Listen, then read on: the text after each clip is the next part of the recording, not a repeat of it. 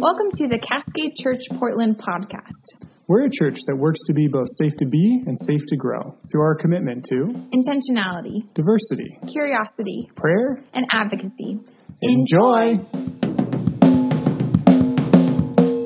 and to all the others. It was Mary Magdalene, Joanna, Mary the mother of James, and the others with them who told this to the apostles.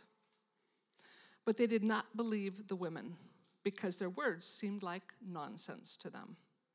Peter, however, got up and ran to the tomb.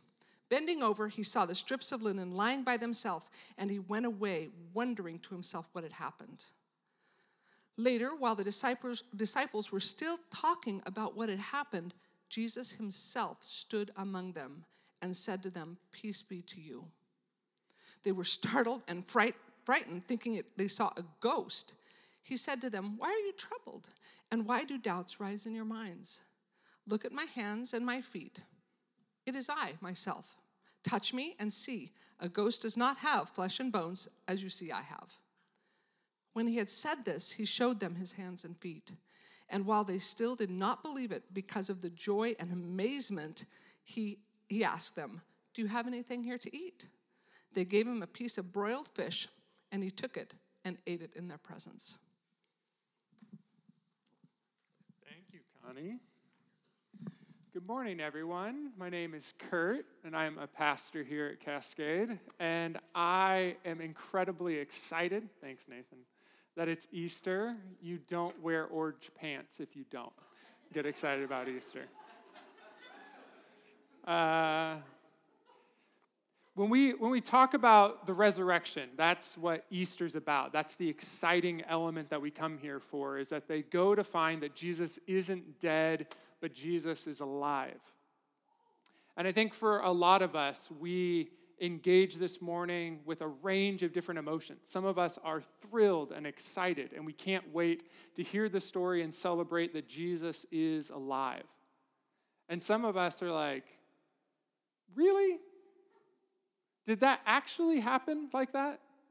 And some of us are, look, man, I'm just here so I can get the ham later, all right? This is a family obligation at this point. Um, I always like to, if you're here, not under your own control, blink twice. Um, because we all engage this thing at different points with different emotions and different backgrounds. And I just want you to know that that's good. You're welcome here. All of those thoughts and emotions are welcome here because they were present in the story we are going to read, uh, we looked at this morning, that we celebrate this morning. One of my favorite pieces of art, uh, and certainly religious art, is by uh, Bern, uh, Eugene Burnand.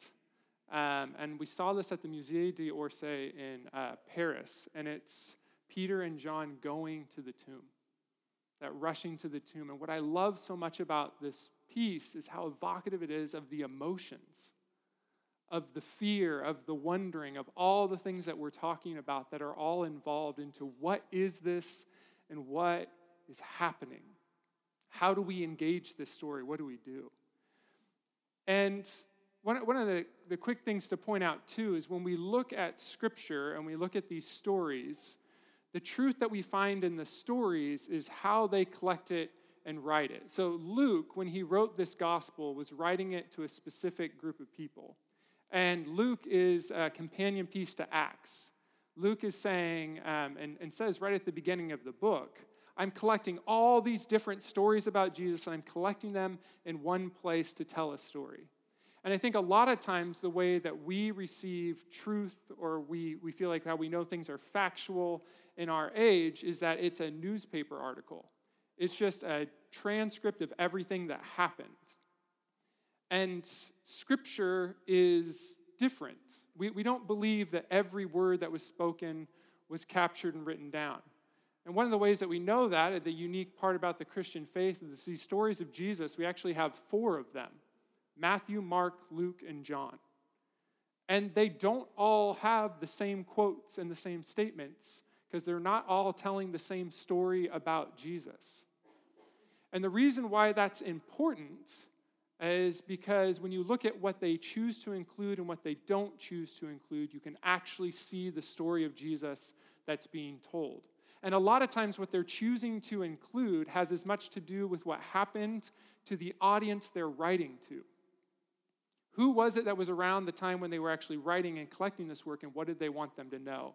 And one of the things that's unique about Luke is if you read the Gospel of Luke, again and again and again, Luke saying, Do you remember, like, Jesus said it here, and you didn't, you didn't get it. And then Jesus said it here again, and you didn't get it. And Jesus said it here again, and you didn't get it. And you didn't get it, and you didn't get it. And I don't think Luke is just a, a jerk that's like, look at how dumb these people are, huh? Let's really spotlight the idiocy of the disciples for 24 plus chapters. I think the reason why Luke is doing that is because he's writing it to a group of people that are living later. And if you're familiar with kind of the, the church history around this, so Jesus is Jewish, he comes from the Jewish people. And the, there's this feeling, this Jewish nationalism that's huge uh, to them and who they are, and it's being squashed down by the uh, invasion of the Romans. Not the invasion, the government of the Romans. The, gov- the Romans rule. And they keep on believing if we can overthrow the Romans, if we can overthrow the Romans, that will prove we have God's favor. That God's blessing and favor is known when we rule the land. And that belief, that understanding about God, leads to a huge squashing of the rebellion and the destruction of the Jewish temple in Jerusalem in 70 AD. If you go there today, you can still see the Wailing Wall because it's one of the only walls that still exists from the original temple that's still standing. And I think what Luke is saying is don't miss it, don't miss it, don't miss it. He's pointing back is and there's things that are going on in your time and your life right now that you're missing about who God is and who Christ was inviting us to be. I think he's including these lines because he doesn't want them to lose and miss who they are. So, this morning, while we're going to look at history, and we're even going to look at some American history this morning, the real message is to you today. There's things going on in your life, don't miss it. Ultimately, the story about Jesus and the resurrection about Jesus is it's for the living, it's not for the dead meaning it's for our present and it's for our future. It's not just for our past. And a lot of times we exist in this understanding of Christianity or Jesus or faith or whatever it is in a way that has a strange relationship with our current reality. That's what we want to look at. My favorite line in the story, and one of the reasons why we chose Luke, is the line where the angel says, Why do you look for the living among the dead? Why do you look for the living among the dead? And I, I, think there's a couple of different ways to look at that. That is just the angel being a little snarky and just a sick burn, you know? look, idiots, what did you think he would be here? He told you again and again he would rise. But I don't think that's what it is. I, I think the angel is sharing a deep transformational truth to the women that were coming to put the spices on Jesus' body, to prepare his body in the tomb, and to the disciples. There's going to be a temptation over and over again for us to look for living things, live things, and dead places. And we're going to revisit these things over and over and over again to our own peril. See, I, think there's like a, a difference just in general uh, between like deep truths, transformational truths. These are the kinds of truths that you can take with you throughout life, our, whole life, and they serve us in lots of different situations and scenarios and lots of different decades in our lives. And then there's true enough. And what's interesting is I think we've been sold the gospel of true enough. The gospel of true enough is these kinds of truths and these ideas that work in specific situations and specific times. They make good like wall hangings at Home Goods or Target, right? And when I say true enough, what I mean is we have two different examples here. Uh, how many of you ever heard, have, have ever heard of the statement, uh, pain is just weakness leaving the body? Or maybe like good vibes only. You heard those or seen those? Yeah, if you're trying a new exercise routine and it hurts, that might just be weakness leaving the body. You're developing a new strength. If you catastrophically tear every ligament and tendon in your knee, that's not weakness leaving your body. That is a deep and serious structural issue that needs to be addressed immediately. Cease your exercise and activity and go find medical attention. Are you with me? Good vibes only works if there aren't bad things happening. We can say in this house, like it's just good vibes only, but then what do you do with death and loss? What do you do with natural disaster? And when you hold on to true enough, in the face of the complexity of life, it can lead you into paths of insanity. It can lead you to do things that are harming to yourself. Why do you look for the living among the dead? Isn't good vibes only. It's a deep, deep truth that I think carries us through our lives. Let's do a little American history. And I promise this is going somewhere, but you'll see at the end if you agree with me. First, a question for you. And because most people that I've told this have been like, no, you're wrong. That's not. I, ju- I just want to say, it's literally been, people are like, no, that's not true. So I'm getting this information from a book called In God We Trust by Kevin Kruse. He's a history professor at Princeton. Um, a history prof- he's a professor of history at Princeton. If you had to guess statistically how many people, what percentage of American citizens claimed U.S. Uh, church membership in 1850 pre Civil War, what would you guess?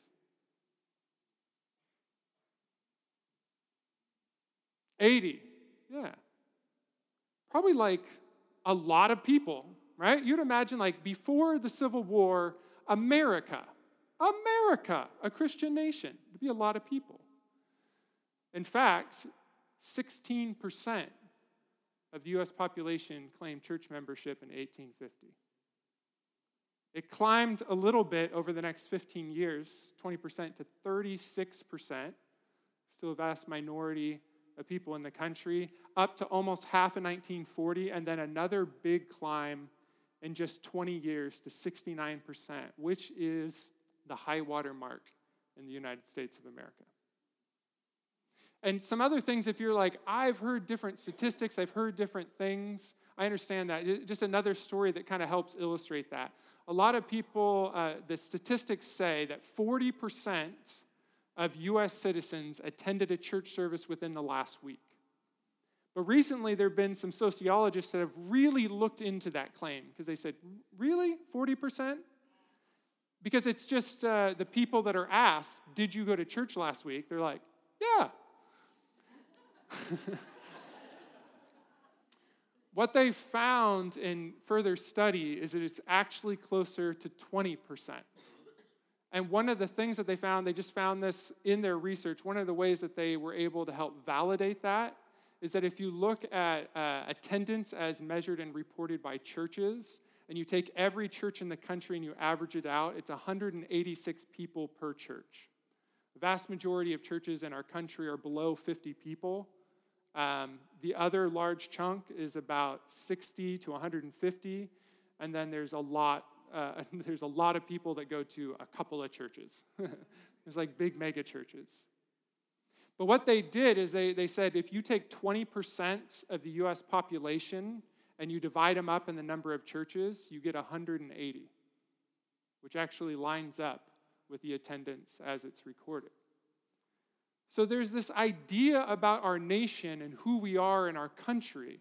But how did we get this idea that this is like Jesus land? That this is the American, this, is this country that's about Christianity and Christian values. 1920 is known as the Roaring Twenties, huge economic growth. Many would say unsustainable, unpaced economic growth. And that all came to a head in October of 1929, the great stock market crash. uh, over a five day stretch, 28.5 million stocks were traded because people were getting rid of investments at a high, high rate. They were shedding everything. And this catastrophic uh, economic development, which, by the way, was preceded by this huge unsustainable growth, that's kind of why we got the drop and the Great Depression, uh, really came on in earnest in the 1930s. In 1933, 15 million US citizens were unemployed, which was about 20% of the US population. In 1933, they have some t- statistics. In Lowell, Massachusetts, the unemployment rate was 90%. In Toledo, Ohio, it was 80%. Think about that 80% of a town unemployed. Nearly half of the US banks had failed in 1933. So, coming into that was the election of FDR as president. And Franklin Delano Roosevelt launched his big initiative was to launch the New Deal. The New Deal was to try and have this economic resurgence in our country that would be kind of funded in and through the government. And when he was elected, his, his New Deal had some really successful aspects to it. The Works Progress Administration hired 8.5 million people. And when you think that 20 million were, are, uh, sorry, 15 million were unemployed, which is 20% of the population. This was huge, huge movement. Uh, large development in our freeway system, the, the building of dams. One of the things that's interesting about our government and all the ways that the government puts in economic revival is that it will never come in conflict with private business. So it'll only be money driven into things that aren't in competition with private practice or business. He also created Social Security, which I'm sure you've heard of. Um, it was a big deal. And when he did this, when he created all this, some, some things were really interesting was the support that FDR had initially from churches. In 1932, his inaugural address had so many scriptural references that the federal, um, the federal Council of Churches released a companion piece to his inaugural address, just linking all the biblical quotations just to talk about what they were and how they worked. And in fact, the same council, they praise the New Deal as the embodiment of Christian values. That this New Deal was this movement. Now, as I'm sure you've learned just in life, that with every action and every kind of movement, there's a reaction. And there's a lot of support for the New Deal, but there was also a lot of people that were pushing back. And one of the areas where they were looking to push back is there was near uniform support of the New Deal and this process by the churches. And yet, some people believe that there would have to be a push on the other side. There's this quote from H.W. Prentice. He's the president of the National Association of Manufacturers. And he said, Economic facts are important, but they will never check the virus of collectivism. The only antidote is a revival of American patriotism and religious faith. We kind of have to link these two. And if you're wondering, okay, the National Association of Manufacturers, who he was there to support were the owners of business. Uh, their gatherings and associations were very much against the, the unionizing of any workers or the labor force in general. And they found a champion, a pastor, James Fifield Jr. He was uh, a Methodist pastor who served at the uh, First Congregational Church in Los Angeles. His nickname was the Apostle to the Millionaires. He was down in LA. Hollywood was a thing. And one of the things that he did was he preached the gospel of basically how we need to see that capitalism and Christianity are complementary systems. And that these systems complement each other and work hand in glove because we have a freedom under God. Now, as he did his work, it, it, probably wouldn't surprise you that he got some really prominent business owners to support him. Because, as H.W. Prentice had said, if we can get patriotism and religion together, we can deliver a counter message to this FDR thing. Some of his benefactors, the people that financially supported him, were Fred Maytag, Conrad Hilton, Paris's grandfather, J.C. Penney, and James Kraft. So, not only did he have a lot of support, he had a lot of financial support for his ministry and his mission and what he was doing. But he was in LA, so he didn't just have the support of business leaders, he had the support of Hollywood. Cecil B. DeMille supported his work. I mean, if we're going to put Charlton Heston in a movie, we can support this field guy.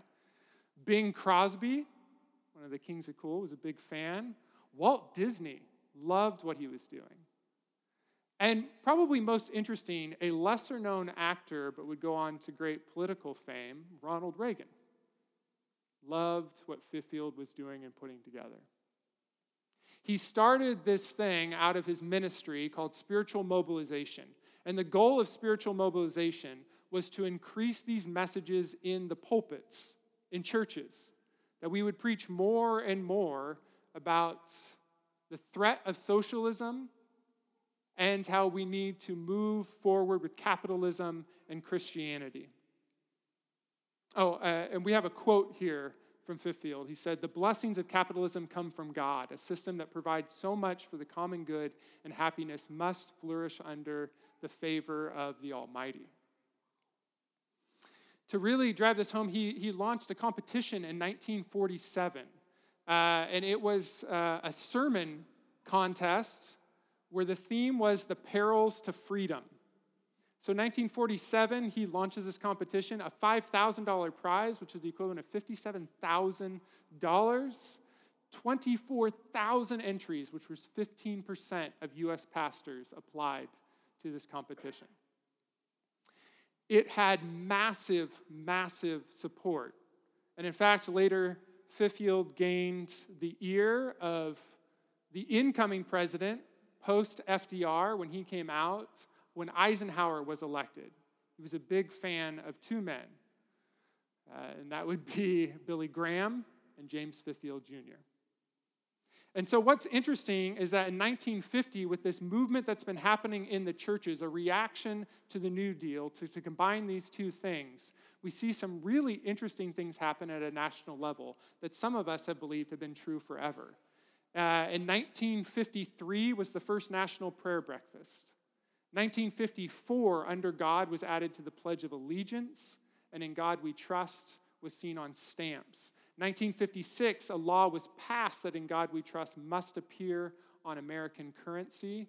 And in 1956, In God We Trust becomes our nation's first official motto. E pluribus unum had been a kind of unofficial motto up until that point. The reason why I say these things and talk about these things isn't to say, well, politically, which side are you on? Clearly, we have a rebellion and we have an empire, just pick your side. I, I don't think that that's true. In fact, we see huge church support for both FDR's New Deal and Eisenhower's New Movement, which would ultimately lead into Reaganomics and what we see in the Republican Party today. What I'm most interested in is I think that we buy into this. That's a collective movement within our country. But I think individually, we believe in a resurrected Jesus as a power Jesus. Jesus was powerful. And if we get the right people elected, thank you. That is the right reaction. Um, that's a real piece of art that someone created earnestly. and if you have grown up around Christianity, you may laugh at that image, but that idea is not insane, is it? That is Jesus, the conquering hero that's come back and is going to align with power in a way that will set everything right in our world. And the sooner we can align this Jesus and Christianity with the powers that be, the sooner we'll be in control, the sooner we'll be safe, and the sooner we'll be happy. Let's rewind a bit before the resurrection of Jesus. Jesus had incredible popularity and momentum. You don't go around healing people with uh, blindness, people that can't walk, lepers. You don't go raise someone from the dead and not get a following. You don't feed 5,000 people with a couple pieces of fish and bread without a huge following. Jesus was insanely popular. There's story after story where they say the crowd was so large that Jesus had to get in a boat and go off to the water because they were crushing in around him. He had to physically get away from them because there were so many. And what did Jesus do with that power? He led a political campaign. He declared for presidency. No, no.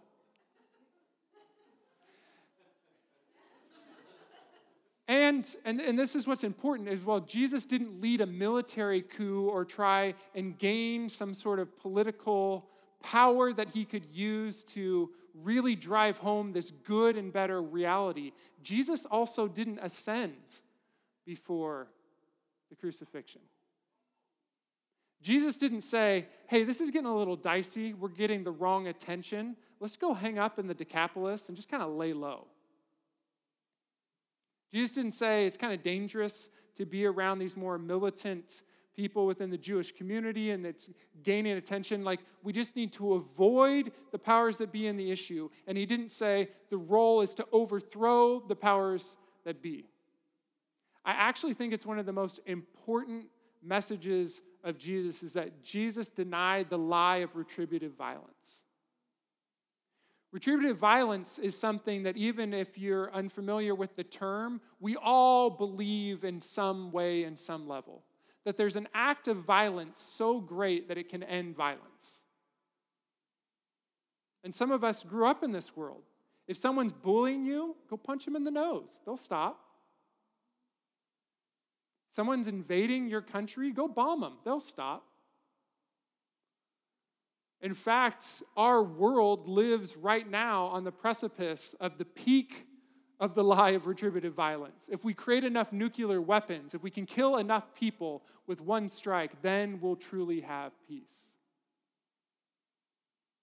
Jesus didn't do that and didn't allow that. And in fact, it's highlighted in the story of Jesus when he was being arrested.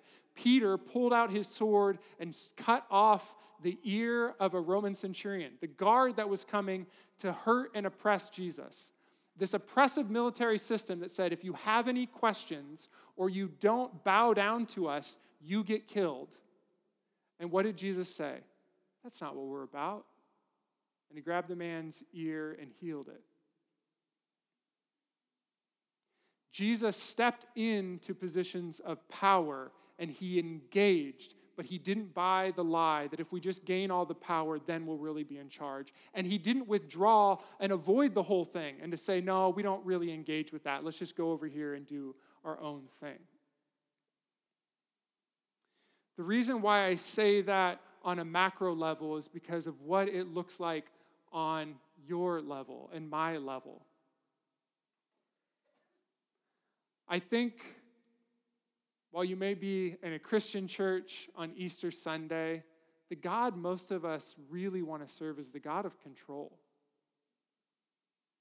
I just want to be in control of my life and my world. And if I structure things and I work things in such a way, then I can be in control. If I gain enough of the power around me, if I gain enough of the influence around me, then I'll be in control. And being in control makes me safe, and makes me secure, and lets me know that I will be loved and I will be okay.